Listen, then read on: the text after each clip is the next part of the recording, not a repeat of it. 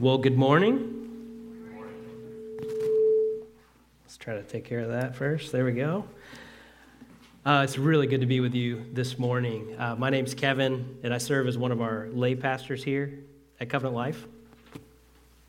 There you go. You guys got it? That sounds good. Okay. Uh, and every year I enjoy meeting with family, friends who come from afar to be with us around the holidays. If that's you this morning, it truly is a gift of grace to us to get to know you. Uh, we enjoy the opportunity to continue to do so. So, as some of us recover from Thursday's big meal and perhaps every leftover meal thereafter, uh, I trust that God has yet another meal today to feed our souls from His Word. And before we begin our Advent series next week, and as we walk away from, maybe you could say even Exodus out of, the book of Exodus.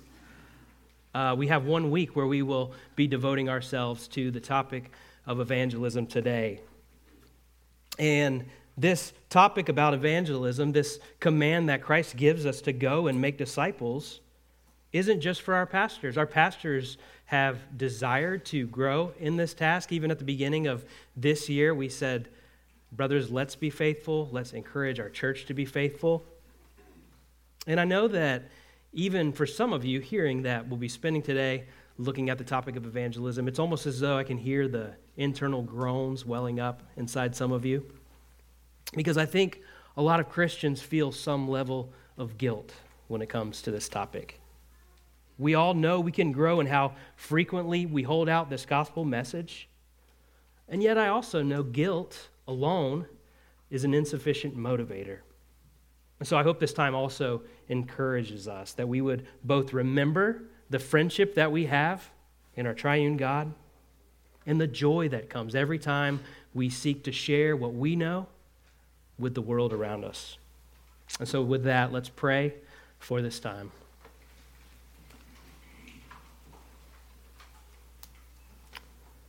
Our gracious Father in heaven, would you help us now be reminded afresh or to hear? For the first time how Jesus, your Son, is the only way through which any of us can know you. We confess that all of us come into contact with unbelievers, many of us even this past week. And fear and self focus leads us to ignore what they need most. So, would you replace our fears today with a right, reverent fear of you? May we enjoy your gospel. May we trust more and more in it. May we be faithful, God, to share this news often. This news of a bloody cross and an empty tomb is what we trust people need most. So, Spirit, would you use our efforts? Would you use this time now, even to save sinners to yourself? And help us, God, in these days ahead to see your gospel spread to even more places. Amen. Well, the New Testament begins with four accounts of Jesus' life and ministry. We have Matthew, Mark, Luke, and then the fourth of those is John. So we'll be in the Gospel of John today. The big bold numbers are chapters. We'll be in the second half, John 15. Smaller numbers are verses. We'll start in verse 12. If you're picking up an ESV Bible in front of you, you'll find this on page 848. And if you're a lady who's here today and you recently attended our women's retreat, this passage might be fresh on your mind. And yet I trust that God has even more riches for us to uncover uh, from His Word. So, John, the human author of this book, he was a friend of Jesus. And his original audience he's writing to was made up primarily of Jews and also Gentiles who'd converted to Judaism. And John's number one question he's answering for us is who is Jesus? And while this is the question that everyone should be asking, you know, I know not everyone is asking it today. And so, our goal, like John, should be to help outsiders know Jesus, not just to know him as an interesting historical figure, a good teacher, a miracle worker, but to know Christ as the source of all life. Maybe these verses on the surface don't scream evangelism at you, but I think the whole book of John has an underlying evangelistic focus throughout. In John 20, verse 31, he says, These things are written so you may believe Jesus is the Christ, the Son of God, and by believing you may have life in his name. In the first half of John, he's testifying to Jesus' signs and miracles. And then in the second half, starting in chapter 13, we see the narrative shift to Jesus' final night and final words. Many sec- people will call this section of Scripture the farewell discourse. Farewell because Jesus is about to be delivered over unto death, and discourse because he's leaving his disciples with some final words, some teachings. And we see final remarks given like this several times in redemptive history, like in Genesis 49, where Jacob leaves his son with parting words. And then the end of First Chronicles, when David will address Solomon and Israel. So here, yet again, God's chosen servant, Jesus, is preparing his covenant people for a new era. But I also think to call this a farewell discourse is misleading, right? Because though Jesus is going away, he'll be dying on the cross soon, he'll be buried. He's also going to rise again, and he's going to return again to give the disciples even more parting words. And so it's as though right now the disciples are getting in seed form what will fully come together after his resurrection, his ascension, and the arrival of his coming spirit. But without full knowledge of any of this, in the upper room, there's a lot of confusion. There's unhappiness, uncertainty. These men have been walking with Jesus. They've been learning from him. They've benefited from his presence and his love. And now he's going away. John even calls himself the disciple whom Jesus loved. There's this intimacy, this closeness they share. And now Jesus is bringing them into this circumstance of pain they're going to experience. So we see Jesus doing a couple things. We see him consoling, reminding them of his love and his friendship. And he not only consoles, he also commissions. He's wanting them to know this place of security they have in him, that it would equip them to even go out into the world as his agents, as his representatives, that they would go into a world that rejects him and invite others to know him as well. And if you've been transformed by the Son of God, if you know this long awaited Messiah, your opportunity too is to go about your earthly pilgrimage, not wasting time, but befriending others with the hopes of introducing them to this friend of sinners. Whenever God's enemies would call Jesus a friend to sinners in Scripture, they meant it as a slanderous insult. But if you know it to be true, you know nothing on earth is more precious. Nothing in eternity will be more precious. In our time, we're going to be looking at three things happening in the text, and these three things will serve as our three points. The first is this Jesus befriends us. Jesus befriends us. Read with me in verse 12. This is my commandment that you love one another as I have loved you. Greater love has no one than this, that someone lay down his life for his friends. On this final night with his disciples, Jesus is repeating what he's already said earlier in his ministry. He's taken all of God's law. We've been studying this in the book of Exodus. And he distills or summarizes it into two primary commands loving God and loving neighbor. Now, love is this major theme throughout John and through this uh, farewell discourse. And Jesus speaks of love over and over again, and love marks every moment of his ministry. And he says these two loves, loving him, loving the triune God, and loving others, they're intertwined, they're inseparable. Jesus is the living expression of love, and so he's qualified to command others to know it and to show it.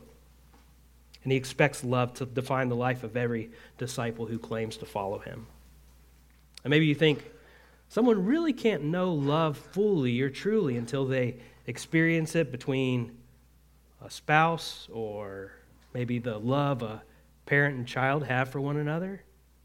And I think if that's you, it might even surprise us to reflect on what Jesus does. He shines a spotlight on the uniqueness, the beauty of friendship love.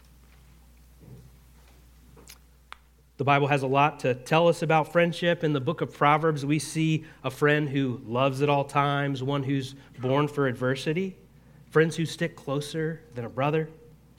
And we all desire that type of friend who will never leave us or forsake us, someone who never bails out on us, someone who won't lose our contact number or drift away. But Jesus is going to raise the bar, showing the ultimate friend is willing to die for another. The Apostle Paul will repeat this concept in Romans 5 8 when he says, One will scarcely die for a righteous person, though perhaps for a good person one would dare to die. And then Paul will look back at Christ, the living embodiment of this claim, when he says, God showed his love for us, and that while we were still sinners, Christ died for us. In the 21st century, in the midst of a loneliness epidemic, I think these words of Christ are as rich as ever. As technology advances and promises more connection, we really see it bringing more isolation, right? People are plugged in, but they're also pulling away from one another, divided by barriers. I think lasting friendship is more scarce than ever. And though we often pursue friends for what they can give us, Jesus shows us friendship is about giving and giving. He pours himself out to pursue those that he loves. If you're a bit older than me, you might remember a free love movement, this social cause that tried to remove all restrictions and boundaries from love. But Jesus says true love isn't free, it's actually costly, it's actually committed to another. It cost Jesus to take on flesh and enter a sinful world. Back in chapter 10, he says, I am the good shepherd who will lay down my life for the sheep. That's what he does on the cross as a substitute. He sits in the seat of the accused in the courtroom of God's justice, and he faces every charge of ours stacked against him. He absorbs God's wrath against sin. And in our place, he's treated as though he's an enemy so that we would be treated as though we're friends of God. And with this same authority to lay his life down, he also says, I'll raise it up again. Now, if you know yourself, it's hard to imagine why the second member of the Trinity would love us this way, the one who's seen your ugliest moments from the past year, maybe even your ugliest moment from this morning, that he would hold out friendship for you, for me. Well, before we invite others to know that love, to know that friendship, the invitation is to know it ourselves. So if you haven't turned from sin already, if you haven't placed your faith in the finished work of Christ on the cross and in the resurrection, that's the invitation today. Talk to me. Talk to any member of this church. We want you to know that no matter how sinful you are, no matter how unfriendly you've been, you don't have to go another day isolated from God as one of his enemies. In Jesus, you can know the friendship, the fellowship, you were created for. In verse 14, Jesus describes what happens as a result of being one of his friends. He says, You are my friends if you do what I command. And this might sound like Jesus is describing a conditional relationship, saying, I'll befriend you, but only if you serve me. Except none of us does that perfectly. None of us have followed God's commands. We've not met the law's conditions. Otherwise, we wouldn't need Jesus. Jesus isn't describing a conditional friendship, but a reciprocal one, right? His love is free to accept, but it's going to demand a response. It's going to cost us everything. When we identify with Christ, it redefines, it reshapes us, it leads to a changed lifestyle of daily repentance. And as you and I grow in doing what Christ commands of us, it proves where our friendship and loyalty lies. And again, it's staggering that God would offer us friendship. In the Old Testament, we see Abraham and Moses, they have this unique privilege of being called a friend of God's. But Israel would never dare approach God through this terms of friendship. It was unheard of. It was actually unheard of for any teacher or rabbi to relate to a student through friendship. Rabbis would instruct and train students, they'd correct them, but they didn't call them friends. This is the context of verse 15 when Jesus looks around the table, just as he looks around this room and says, No longer do I call you servants, but I call you friends. For all I've heard from the Father, I've made known to you. This word for friend, philos, in other places will describe a relationship between peers. And to be clear, Jesus isn't saying we're his peers or his equals. In fact, he keeps the servant distinction in verse 20 when he says, Remember my words. And he's looking back to chapter 13. No servant, us, is greater than him, the master. The Apostle Paul also will find joy calling himself one of Christ's servants in many of his letters. And he tells all Christians in 1 Corinthians 4 1, one should regard us as servants of Christ. So let's be clear. Jesus is not doing away with the servant distinction, he's our master and Lord. And yet, I also think the disciples' jaws would be dropping to, to hear of this friendship that he's offered, right? He's also with them. He's with us, the firstborn among many brothers. He's done away with the barriers that our sin has constructed between us and God. So now we can know union, fellowship with God, eternal. In other words, in uh, other places in Scripture, this word philos will describe how a master related to a bondservant after they were free. Once a slave was no longer indebted to their master, they'd know every benefit and honor due a free person. It changed the nature of the relationship they had with the master. That's what Jesus is saying. And it's especially stunning that he says, I no longer regard you as servants, considering the posture he just took. Chapter 13 began with this, saying, Knowing his hour had come to depart out of this world to the Father, he wanted to demonstrate the full extent of his love. And then in stunning grace, Jesus does what no person of prestige or significance before him would ever dream of. The God of every atom and molecule, he stoops from heaven's highest glory. He dips his towel into a wash basin. If you know the story, what does he do next? He starts to wash the dirty, disgusting, sin stained feet of those who would betray and desert him. He knows that Peter's about to deny him, but he says, Unless I wash you, you'll have no part with me. This physical washing is pointing to a spiritual reality that each of us are dirty, unfriendly. And yet Christ is willing to go such great lengths to ensure we can approach God as though we were innocent. Now, if you're not seeing yet what this has to do with evangelism, remember, Jesus is not just demonstrating his love for us, he's also showing the type of love we're to demonstrate to one another and to outsiders that don't know him, right? That's why he says, if you know these things, blessed are you if you do them. This friendship of love, service, self denial is something the world doesn't have a category for.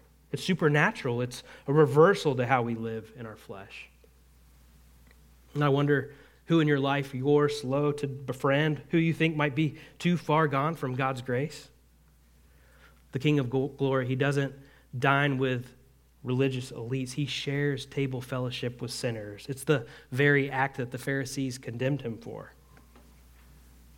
And I think it helps when we feel that others are too far gone to remember what Scripture says we once were. Romans 1:30 calls us says that we once were haters of God, deserving rejection, alienation, eternal separation and yet no action or thought jeopardized or diminished his pursuit of us. So, as you think about the people in your life who you're most prone to overlook, let Christ's example challenge your social habits. Don't wait for the best or brightest to come your way. If you wait for someone who seems interested in your message, you might rarely or even never end up sharing. Jesus emptied himself out as Philippians 2 says, in pursuit of deniers, deserters, the flawed and the failing, the unpopular, the unimpressive, the hardest to love. The star players in the upper room consist of a tax collector, a zealot, some smelly fisherman who can't keep him from spreading around his pleasant aroma. And if he's made you part of his family, don't underestimate who in your orbit he might save in addition to you. So that leads us to our next point. We've seen how Jesus befriends us, but the text also shows something that's a little less uplifting, right? One of the biggest hurdles we'll face. Point number two is this the world hates us. Jesus befriends us, but the world hates us. You might even say the world unfriends us. Jump down to verse 18. If the world hates you, Jesus says, no, it's hated me before it hated you. If you were of the world, the world would love you as its own. But because you're not of the world, but I chose you out, therefore the world hates you. So, in the midst of all this comforting and consoling, the monologue transitions in verse 18. Jesus' words here, they start to become a little more alarming, uncomfortable. After defining true love and demonstrating it so powerfully, after showing that he is the basis for this new type of friendship, he commissions and sends the disciples out. And in contrast to this ongoing theme of love, we see the word hate pop up repeatedly. Jesus wants to be clear that he's sending them out, sending us out into a hostile world that won't be accepting. The one who identifies with sinners warns that this saving relationship and fellowship will put a target on your back. Earlier on, Christ said, Blessed are you when the world hates you. Now he says, When they hate you, remember, they hated me first. There's a cost that will come to follow in his steps, to live a holy life, to preach an unpopular message, they'll oppose us as they did him. In Jesus' ministry, we see the more he discloses who he is, the Son of God and Messiah, the more his enemies start to oppose him. And in the next chapter, he says, This is going to be the same for you.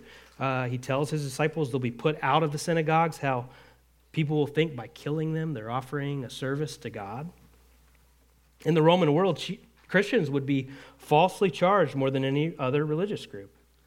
And this always confuses historians who will look back and wonder why on earth would a Christian ever sign up for this alienation, this um, hatred due to their association, sometimes even to the point of death?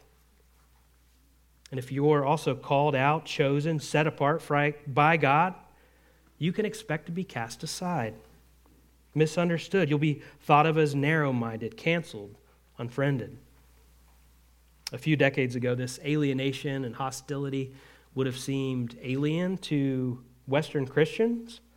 And praise God that we have seen seasons where many Christians are spared from hostility. But the tides are also changing, aren't they? We're not going to be shunned because we're better, but as Jesus says, for my name's sake. We don't have to go looking for hatred from others. We don't have to add any offense to a message that already offends. But the message we share and our lives that adorn it will shine a light on the world's darkness. A sin infected heart will hate what's beautiful. The word of the cross is folly to those perishing. In verse 22, Jesus says, If I hadn't come and spoken, they wouldn't be guilty of sin. But now they have no excuse. And then he says, Whoever hates me hates my Father also. Now, in the chapter before, verse 8, Philip asks, Lord, show us the Father, and that'll be enough. And Jesus says, Have I been with you long enough that you still don't know me? Whoever seen me has seen the Father.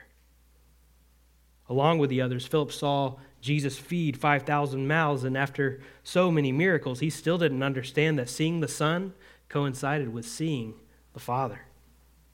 The Father, Son, and Holy Spirit are one, and to deny one member of the Trinity is to deny all three. This hatred, Jesus says in verse 25, comes without cause.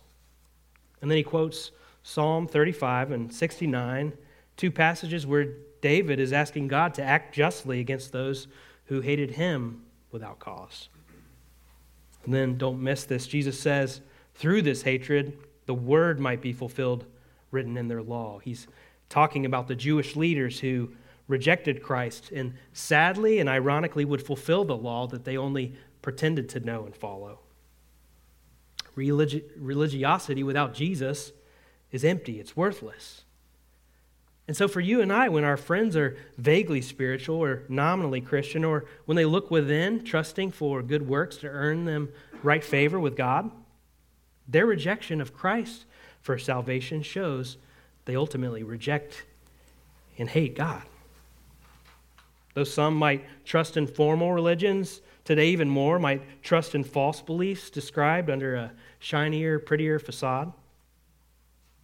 It's this type of world of falsehood that Jesus calls us to go into. In verse 26 into verse 27, he says, We are to be witnesses to the world. The language of witnesses looks back to the prophet Isaiah, who will say, We're to be witnesses to the ends of the earth. So ask yourself, in a world estranged by God? Are you willing to face that type of rejection, to even offend other people? And to tell our friends they're in bondage, deserving God's wrath, is way more offensive than declaring what we believe about gender, sexuality, the sanctity of human life. But praise God that as we seek to persuade others, this message that offends also brings life, it brings healing. In a world entrenched in ugliness, Christ will offer people an oasis of his beauty. And when our friends fail to see this, when we're canceled, remember Christ's followers from Acts 5 and the posture they took. The early believers, as they're flogged and mistreated, they then actually rejoice, knowing they're able to share in what Christ re- endured in a small way and how he's given them comfort to endure these things. Also, contrary to what the world might say, we can be kind, respectable, and yet still speak the truth in love. We can look to win hearts, not arguments. Scripture is not just a tool to help us get into apologetic arguments, right? It also conforms us more and more into the image of God. It leads us to love and to share Christ with people who otherwise wouldn't know and ignore him. We don't have to go around adding roadblocks to a person's conversion. We can create signposts showing them where the way, the truth, and the life is found. So as you speak, boldly proclaim the message you're entrusted with, and let your love, above all, adorn it. Trusting God can soften and transform the hardest heart you know. That leads to our final point. We've looked at how Jesus befriends us and the world hates us. Now, point number three introduce friends to the friend of sinners. Introduce friends to the friend of sinners. Verse 16 says, You did not choose me, but I chose you and appointed you, that you should go and bear fruit, and that your fruit should abide. And then I won't ask to see a show of hands of who severed the next verse from its original context. Jesus then says, Whatever you ask in the, the Father in my name, he may give you. So, several times in this discourse, Jesus is promising this that he'll give whatever we ask in the Father's name. But each time, the promise is connecting to our will matching God's. Since Christ has ushered us into God's presence, he graciously allows us to draw near to him. And though he hears and works through all sorts of prayers, some of the best prayers we offer up are requests to abide in him. Our prayers aren't just our wish list. James 4 will even warn us against asking with wrong motives. Instead, our prayers ought to show and ought to transform how our hearts and our wills align to God's, how our desires are becoming more and more in line with His own. So when you pray, ask God to help you loosen your grip on the world's comforts. Ask Him to uh, let, help you let go of the sins that entangle you. Ask God to lessen your friendship and allegiance with the world, and from that secure posture of heart uh, where you abide in Him, let it lead you to speak faithfully wherever the Lord has planted you. This is at least part of what it means to bear fruit and abide.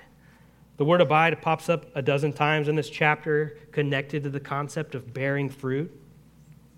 And this even goes back to Genesis, this image where God creates his image bearers to be fruitful. He wants his image bearers to reflect his glory and to multiply and fill the earth. But then in Psalm 80, we see Israel likened to a vine, and as its walls are broken down, they're unable to flourish, their fruitfulness is plucked away. So when Jesus says, I am the true vine, in verse 1, he's giving another self disclosure. He's proclaiming, I'm the better Adam, the better Israel. I'm the vine sent by God the Father, whom he calls the vine dresser. Jesus is the true vine. He's the one who bears fruit that lasts. So our fruitfulness doesn't come from in and of ourselves. It comes from abiding, from staying tethered to the love of Christ, from drawing nourishment from Him. And as we do that, our will and our actions are reshaped and reconformed to be more aligned to God's. This language of Christ as the vine and his people, the branches, is intimate, like bride and body. It demonstrates his closeness and connection to us. And those students would customarily pick a rabbi to study under. Jesus says, I chose you. He divinely chooses, calls, and elects his disciples, appointing them to be his representatives. As the Father sends me, he'll say later, so I am sending you. Though some will hate us due to hating our message and hating Christ, as we've seen, God sovereignly selected others who, upon hearing, will eventually respond in faith. I think those same individuals, as they see our lives and see how we abide in Christ, uh, that adorns the message that we share. If we were to travel into a dangerous territory, it might help to know that we had some help for the journey. And that's what Jesus promises in verse 26. He says, When the Helper comes, also known as Paraclete or Advocate, even friend, the Spirit of t- truth who proceeds from the Father, he says, will bear witness about me. And you'll also bear witness, he says, because you've been with me from the beginning. Now, this concept, the Spirit proceeding from the Father, pops up a couple dozen times in John's Gospel. John wants us to remember the Spirit not only will remake us, the Spirit's not only been with God from the beginning, but until the end, He will come to our aid and enable us to carry out God's mission. As the disciples begin to grow in friendship and fellowship with God, they don't turn to technique or human cunning or high tech gadgetry in their fishing for men.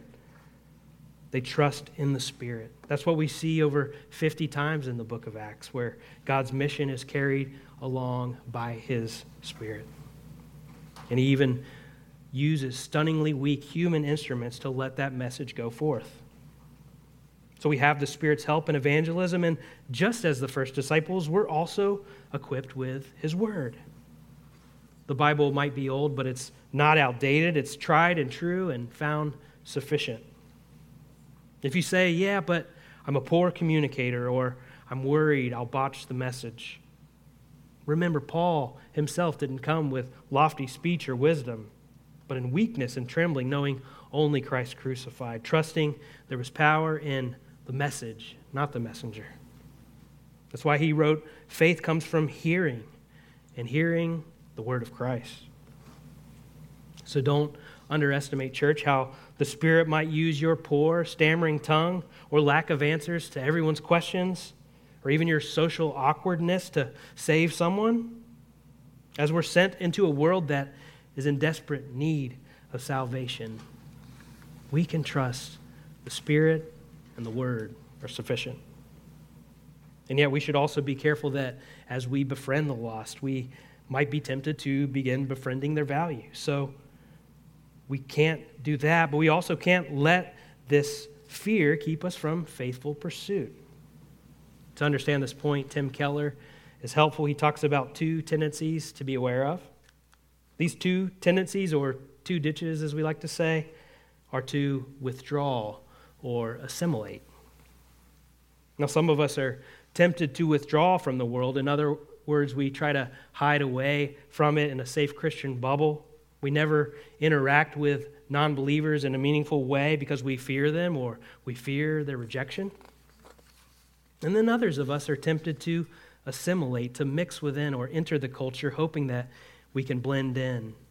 We desperately seek approval at times from a world that never approved of God or us to begin with. I think in both of those examples, we forsake our task to confront or challenge or influence the culture. So if you're a parent, your task isn't just to protect your kid from the world, but also to teach them how to live within it. Mack Stiles, in his book Evangelism, available in the bookstall for $6, I believe, says, We can learn to deliver the message regardless of the discomfort produced, the effort required, or the shame endured. There will be discomfort, there will be a lot of effort, there will be even shame to endure. And yet, that's the task. But if you try at evangelism and you don't see immediate fruit, don't let it discourage you. It might be tempting to give up. Continue to speak faithfully where the Lord has planted you. Don't underestimate how He might use your pursuit of one person or one conversation. When we only focus on size or speed, we'll quickly lose heart. So start small. speak faithfully. Don't just focus on evangelism as such, but focus on your love for people. Let that drive you and compel you to share. Now, church, if you have this spirit accompanying you, if you have the word reshaping you, if God's grafted you into a family of fellow brothers and sisters, what more could you need? In a world that's becoming more post Christian or secular every day, we can look back in history and know no revival ever came until it did. And always on the back of faithful Christians committed to a time tested word, accompanied by God's perfect Spirit. We could pray that Colossians 1 6 would be on display through even us, where the word is bearing fruit and increasing as it did among us when we first heard and understood it. The true vine is still grafting in branches, and though fruit might not grow overnight, it will sprout, it will spread until the whole earth is filled with God's glory. So, friends, if you found a good friend in Jesus, abide in his presence. Look to him when you find the world rejecting you. And with his love and acceptance that grounds you, with his truth on your lips, keep befriending sinners, trusting that in eternity we'll see some of the deadest hearts today alive and singing praises to him. So, in this setting of the farewell discourse, Christ knew he would be betrayed, and yet he also instituted a meal. This meal, the new Passover meal, signified his new covenant made in his blood. And for many centuries, God's people have taken the Lord's Supper, and as they've done so, they've proclaimed the same gospel that we proclaim to others every time we share it. And no matter how good the meals of this past week have been, this meal is better. This meal is more needed. These elements look back to Christ's sacrifice as the means to bring us into friendship and fellowship with the living God. It's not a meal for perfect people, but those who trust in Christ alone for salvation. So today the supper will be open to baptized believers who are members in good standing of a church that preaches the same gospel you heard today. So if another church hasn't affirmed your profession, we would ask you to abstain. Consider how Christ isn't just offering unity and friendship and a meal to Christians in isolation from one another, but he's given the ordinances to collective churches, uh, his body and bride, who are given his authority to affirm true gospel professions. The supper is also open to Christians walking in ongoing repentance and faith. And so if you're harboring sin or bitterness against another brother or sister, we'd also ask you to abstain until that relational brokenship or division can be resolved. So, as the music plays in a moment, we will pass the elements today, and then we'll take them together, rejoicing in the gospel message on display through this supper. Father, we say thank you for how Christ alone brought us near. Without Christ, we would never have what we now know. So help us, God, to enjoy the friendship, the fellowship that you've given us through the work of Christ. And may our love for the good news lead, it, lead us to share it often, that we would tell of his sinless life, his substitutionary death, and bodily resurrection often. We're a family who's far from perfect, and we want to grow in how we reflect your love outward. So help us share in it, help it reverberate from these walls. May we enter our world faithfully, speaking your words of life and light. So as we take these elements, we proclaim your Son Jesus' death until he comes again. Amen.